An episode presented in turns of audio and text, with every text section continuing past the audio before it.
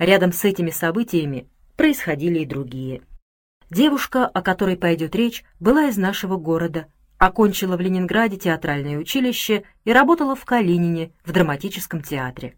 Словом, актриса из города Калинина. В отпуск приезжала к своим родителям. В один из ее приездов мы и познакомились. То есть, что значит познакомились? Я, конечно, знал, что есть такая Соня Вишневская, внучатая племянница Хаима Ягудина. Помните скандалиста, бывшего унтер-офицера? Видел Соню девочкой, потом девушкой, знал, что она актриса. Никто в нашем городе больше актером или актрисой не стал. Были музыканты, даже знаменитый дирижер, народный артист СССР, гордость нашего города, я вам о нем уже рассказывал.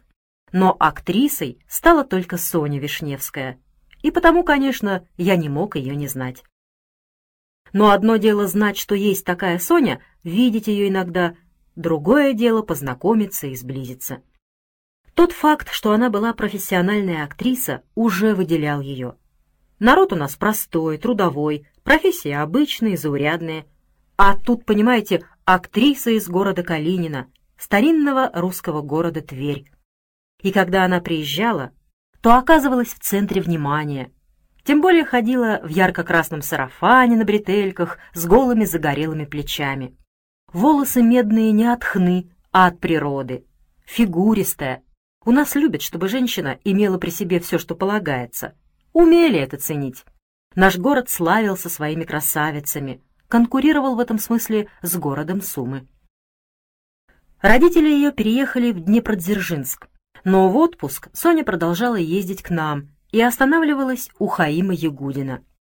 Хаим Ягудин очень гордился такой видной родственницей, называл ее своей воспитанницей. Ему нравилось, что своим видом и поведением она шокирует наших горожан, этих невежд и тупиц. Он потакал всем выходкам Сони, и чем меньше эти выходки нравились другим, тем больше нравились ему. Именно в этом, так сказать, оскорбление общественного вкуса он и считал Соню своей воспитанницей. Но это было не так. Хаим Ягудин был скандалист, 75-летний хулиган, а Соня просто заводила. Днем, понимаете, лежала в лесу в гамаке, загорала, а ночью тащила нас на речку купаться. У нас это не было принято. Обычно мы купались вечером, а по выходным днем. Купаться ночью — это завела Соня. Нам это непросто. Утром на работу. А ей ничего, отсыпается в гамаке. Разводили на берегу костер, жарили шашлыки. Шашлыки у нас тоже завела Соня. Выпивали, ну, выпивать мы умели и до нее. Соня была веселая, праздничная, хороший товарищ, умела слушать, слов никаких не стеснялась и сама могла рассказать анекдот, какой не рискнет рассказать иной мужчина. Могла накинуть на себя чей-нибудь пиджак, если ей было холодно, а чтобы владелец пиджака не замерз, накидывала пиджак и на него сидели фактически в обнимку. Компанию предпочитала мужскую, подруг для нее у нас подходящих не было. Девушки робкие, застенчивые, курочки, как она их называла. Единственное, с кем общалась, так это с акушеркой Лизой Элькиной. Та тоже была разбитная, компанейская, без предрассудков. Но Лизе Елькиной, акушерке, было трудно участвовать в наших ночных бдениях. И Соню окружали мы, молодые, холостые парни, свита, так сказать. Среди этих парней я, как вы понимаете, был не последним. Хотел понравиться Соне, бравировал своей силой, водку пил стаканами, на руках вносил Соню в воду, прыгал с железнодорожного моста с самой высокой фермы. Охранник был свой, пускал. Я прыгал и ласточкой, и сальто делал. Соня была в восторге, хлопала в ладоши, целовала меня при всех и мы лежали на песке. Я в плавках, она в купальнике, обоим по двадцать семь лет, я уже не мальчик, она уже не девочка. И то, что должно было произойти, произошло. Все обошлось без всякого ломания. Соня смотрела на эти вещи просто. Я ей нравился, ну а силы у меня были. Я, конечно, был у нее не первый, но мы об этом не говорили. Ее прошлое не имело для меня значения. Она должна была дожидаться, пока на ее горизонте появлюсь я? Я ведь тоже не дожидался. В общем, мы месяц пролежали в постели и не могли с этой постели встать, и чем меньше говорил я, тем больше говорила она. Я и такой, я и секой, и таких больше нету, и за что ей такое счастье, и так далее, и тому подобное. Все это я принимал за чистую монету. В тот момент это действительно было чистой монетой. Я ей нравился, и она мне нравилась. Ну а когда люди подходят друг к другу, стремятся один к другому, то, как вы понимаете, в таком городишке ничто не остается секретом. Соня и не делала из этого секрета. Ничего зазорного в наших отношениях не видела. Что может быть зазорного в любви? И оба мы на виду. Какой, спрашивается, вывод должен я из этого сделать? Что касается Хаима Ягудина, то наша связь, тем более в его доме, была для него чистым подарком. Он как бы считал, что не мы, а он наносит этим еще одну пощечину общественному мнению. И он услужал Соне как мог, просто расстилался перед ней. Утром, когда мы с Соней еще спали, он своей палкой наводил в доме тишину, чтобы, упаси бог, нас не разбудили. А как раз стук его палки нас и будил. Заставлял домашних чистить и драить Сонину комнату, менять ей постельное белье, подавать чистое полотенце. Между прочим, полотенце сам подавал. И знаете, что он ей еще подавал? Причем прямо в постель. Вы не поверите. Кофе. Да-да, откуда он это перенял, черт его знает. Но считал очень шикарным подавать утром кофе прямо в постель. Слышал, как мы просыпались, стучал в дверь. «А разрешите?» входил торжественно. В одной руке палка, в другой поднос, на нем кофейник, молочник, сахарница, две чашки. Ставил на тумбочку, каждый раз спрашивал «Черный, с молоком?» Хотя знал, что мы пьем только с молоком. Без молока это пойло пить никак нельзя. Сами понимаете, в лучшем случае цикорий, а то и просто морковный кофе. С сахаром без? С сахаром. Кусочек два? Два. Разливал кофе по чашкам, добавлял молоко, опускал сахар и, заметьте, брал его не пальцами, а щипчиками. В общем, показывал изысканные манеры. Родных детей, прекрасных работяг, уже взрослых, на шее которых просидел всю жизнь, третировал и унижал. А перед Соней, дальней родственницей, троюродной племянницей, которую видел раз в год, расстилался. Соня льстила его тщеславию. Соня относилась к старику снисходительно. Пусть, мол, тешит свое самолюбие. За глаза подтрунивала над ним, но в глаза, упаси бог, жалела, была с ним ласкова и внимательна. Когда, скажем, в дождь, в непогоду мы не шли на речку, собирались у нее, она сажала Хаима во главе стола, он был здесь, так сказать, центральным лицом, и просила — «Дядя Хаим, расскажите что-нибудь». И дядя Хаим начинал врать и сочинять бог весь что. Какой он был герой, и как чествовали его генералы от кавалерии и генералы от инфантерии, чуть ли не ближайшие его друзья и приятели.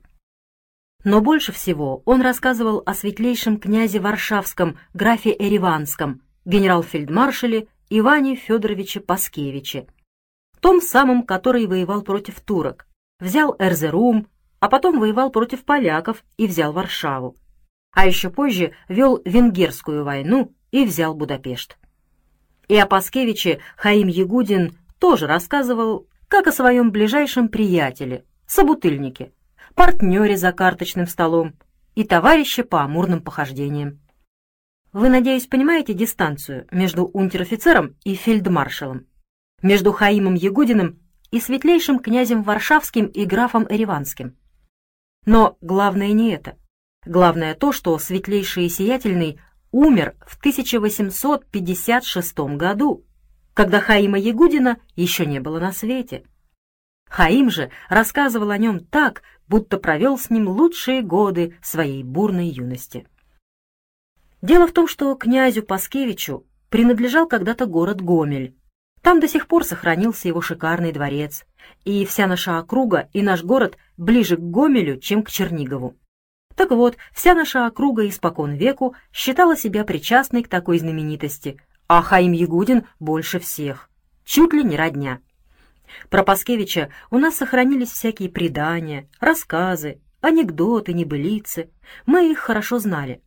Но Хаим Ягудин рассказывал их так, будто сам был их участником. Мы знали, что он врет, как сивый мерин. Но Соне это было интересно. Она слушала, смеялась, удивлялась. И чем больше она слушала, смеялась и удивлялась, тем больше врал старик. Я как-то сказал Соне, что Паскевич умер задолго до того, как на свете появился Хаим Ягудин. Но она беспечно ответила. Какое это имеет значение? Он прекрасный рассказчик. И позволяла ему врать и сочинять в волю. И за это он еще больше обожал Соню, боготворил ее. Единственное, что она ему запретила, это выгонять из-за стола детей и внуков.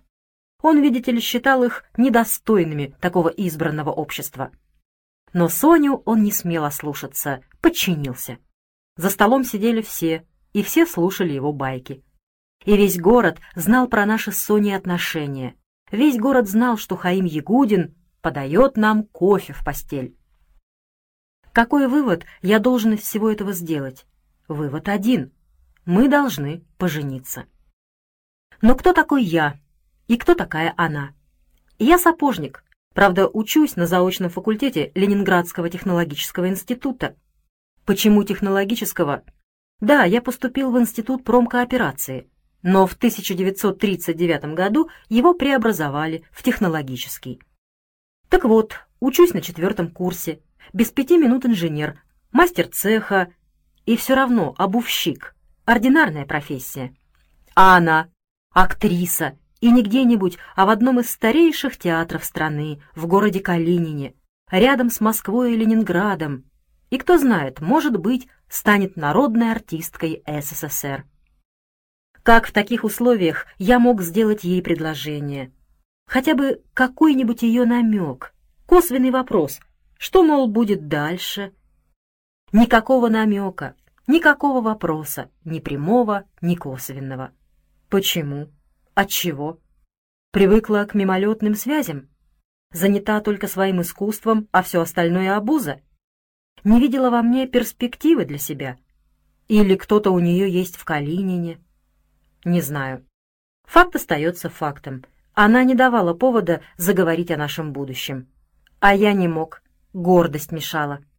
Она может подумать, что мною руководит желание приобщиться к ее яркой жизни, с ее помощью вырваться из скуки нашего городка. А это было не так. Я действительно любил ее. Но самолюбие не позволяло мне сделать ей предложение. В этой позиции меня укрепил ее отъезд. С билетами тогда было трудно, тем более поезд проходящий. Я бегал на станцию, обеспечил ей билет в мягком вагоне. Эти заботы мне были приятны. Но я надеялся, что последний вечер Последнюю ночь мы проведем вместе. Я один буду ее провожать. Тем более поезд в пять утра. Ничего подобного. Вечером опять костер, прощальный шашлык, ночное купание.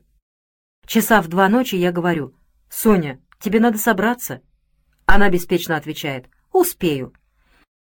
Уже в четвертом часу пошли к ней. Она на самом деле собралась минут за двадцать. Всей компанией отправились на станцию. Соня смеялась, веселилась. Подошел поезд, она всех нас расцеловала, и меня в том числе.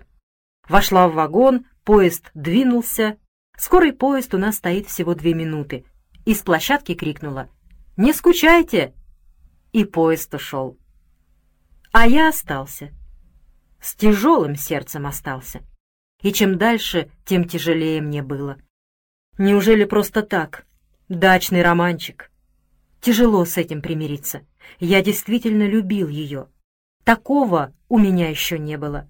Такое было впервые. И после всего, после наших ночей, после всех слов, ни обещания приехать, ни приглашения приехать к ней, ни просьбы писать, словом, обрубила и дело с концом. Конечно, никому я своего настроения не показывал, и никто ничего не заметил, кроме матери. Мать, конечно, знала о моем романе с Соней, но ни разу со мной об этом не заговорила. На такие вещи у нас в семье смотрят просто, без ханжества. Тем более мне уже под тридцать. И хотя мать относилась к Соне отрицательно, но ничего не говорила. Соня уехала, и слава богу. Проходит месяц, другой, и получаю от Сони письмо. Ничего особенного в этом письме не было. «Здравствуй, Борик!» Так она меня называла, Борик. «Как, мол, живешь? Как наша компашка? Всех я помню, всех люблю, по всем скучаю. Передавай привет, черкни пару слов. И на конверте обратный адрес. Ничего особенного, а все же письмо. Значит, не все кончено. Не интрижка, не дачный роман. Ответ я сочинял неделю. О чем писать? Наши городские дела ей неинтересны, мои служебные тем более. Ну а о своих чувствах я писать стеснялся, да и не умел. Написал только «Все по тебе скучают, а я больше всех». Ее ответ пришел не скоро, но все же пришел. Опять не слишком подробный, просто дружеский и все же несколько более обстоятельный и деловой. Работает над большой ролью и потому просит извинения за краткость. Да еще много времени отнимают квартирные хлопоты, ей обещали комнату. В общем, начали мы переписываться. В переписке с женщиной есть секрет. Какой именно, объяснить не могу. Разлука отдаляет, но и сближает. Скучаешь, в голову приходят всякие мысли, и вдруг письмо. Ты читаешь и видишь, что она о тебе тоже думает. Конечно, приятно получать письма от родных, от знакомых, но чем делится родственник? Заботами. Когда он пишет? Когда ему плохо. А друзья, знакомые в наш век вообще не пишут. А если пишут, то чтобы отметиться. Поэтому и пошла мода на поздравительные открытки. Я, наверное, от полсотни людей получаю четыре раза в год поздравительные открытки. Ничего не поделаешь, приходится отвечать. Но это между прочим. А в письмах женщины есть секрет. Долго их не получаешь, сердце ноет. Получаешь, сердце вздрагивает. Ничего особенного Соня не писала, но все равно, когда женщина от тебя за тысячу километров, то самые незначительные вещи кажутся значительными. В январе сорокового года мне надо ехать в Ленинград на сессию. Пишу об этом Соне. Она мне отвечает, «Будешь в Ленинграде, заезжай в Калинин». И после сессии на обратном пути делаю остановку в Калинине. Соня меня встречает, получила мою телеграмму. Она в шубке, меховой шапке, краснощекая, возбужденная, целует меня, но себя не дает как следует поцеловать, смеется. «Потом, потом, успеешь!» Надо бы закомпостировать билет на завтра, но она торопится на репетицию. И неудобно, знаете, сразу проявлять такую предусмотрительность. Приехал к любимой и первым делом думает о билете. Не тактично. Садимся в трамвай и едем к ней. Привозит она меня к себе домой и убегает на репетицию. Снимала она комнатенку в старом покосившемся домике, каких у нас в нашем городе и не встретишь.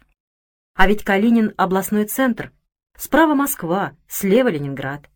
И вот, пожалуйста, такая халупа. Комната крохотная. Проходить надо через комнату хозяев. Старик со старухой, оба горькие пьяницы. Запустение, нищета. У Сони, правда, чисто, но все равно я был поражен ее неустроенностью. Деревянный топчан с волосяным матрацем, табуретка, кухонный столик, вещи в чемоданах. На окне вместо занавески газетный лист на кнопках. Понимаю, нет своего дома, своей комнаты, все чужое, временное, все наемное. Да и что такое жизнь актрисы? Скитание. И все же там, у нас, ее жизнь представлялась совсем другой. Часа через три Соня вернулась веселая, оживленная. «Вечер наш. Что будем делать?» «Как скажешь», — говорю. «Не мешало бы отметить встречу». «Тогда приглашаю тебя в Селигер. Поужинаем». «Прекрасно. Я хоть насмотрюсь на тебя». Она смеется. «Я тоже по тебе соскучилась». Ресторан был при гостинице «Селигер», очень с виду приличный ресторан. И сама гостиница новой постройки в стиле 30-х годов. Официанты в черных костюмах, галстук-бабочка, официантки в белых кокошниках. Все как полагается. И водка есть, и всякие вина, меню. Приставка «беф» варьировалась во всех видах. Бефштекс, бефстроганов, бефбрезе. И подошел официант с блокнотом. Наставил карандаш, приготовился записывать. Соней предупредителен. Из других столиков на нее посматривают. Не просто как на заметную женщину, а как на местную знаменитость. Выпили мы я основательно. Играл оркестр. Я пригласил Соню потанцевать. Другие танцевали, но она сказала, не стоит в этом кабаке. Я допустил оплошность. Здесь ей неприлично выставлять себя на показ. «Извини», — говорю, — «я еще не сориентировался в обстановке». «Мелочь», — отмахнулась она. Она говорила о своих делах. В театре засилье великовозрастных актрис. Их давно пора убрать, дать дорогу молодым. Но они не уходят и в свои пятьдесят играют семнадцатилетних. Впрочем, она, наконец, получила настоящую роль и теперь покажет этим развалинам, что такое настоящий театр. Тема эта ее занимала, и я тоже слушал с удовольствием. Все было необыкновенно, неожиданно, даже не верилось. Я здесь, рядом с ней. До дома мы добрались не скоро. Шли пешком. Она показывала город, Волгу, старинные здания. Утром она взяла у хозяев кипятку, чай насыпала прямо в стакан, нашла в столе кусок булки, довольно черствой, кусок сыра, весьма заветренный. Тем и позавтракали. Соня не обращала внимания на эту скудость, будто именно так и должно быть. Может быть, у нее денег нет? Какая зарплата у актрисы? И я дипломатично говорю. Комната у тебя славная, но ходить через хозяев «Комната у меня вовсе не славная», — отвечает. «Дрянь комната». Но ее оплачивает театр. И при такой конуре у меня больше шансов получить, наконец, свою комнату. Я уже третий год на очереди.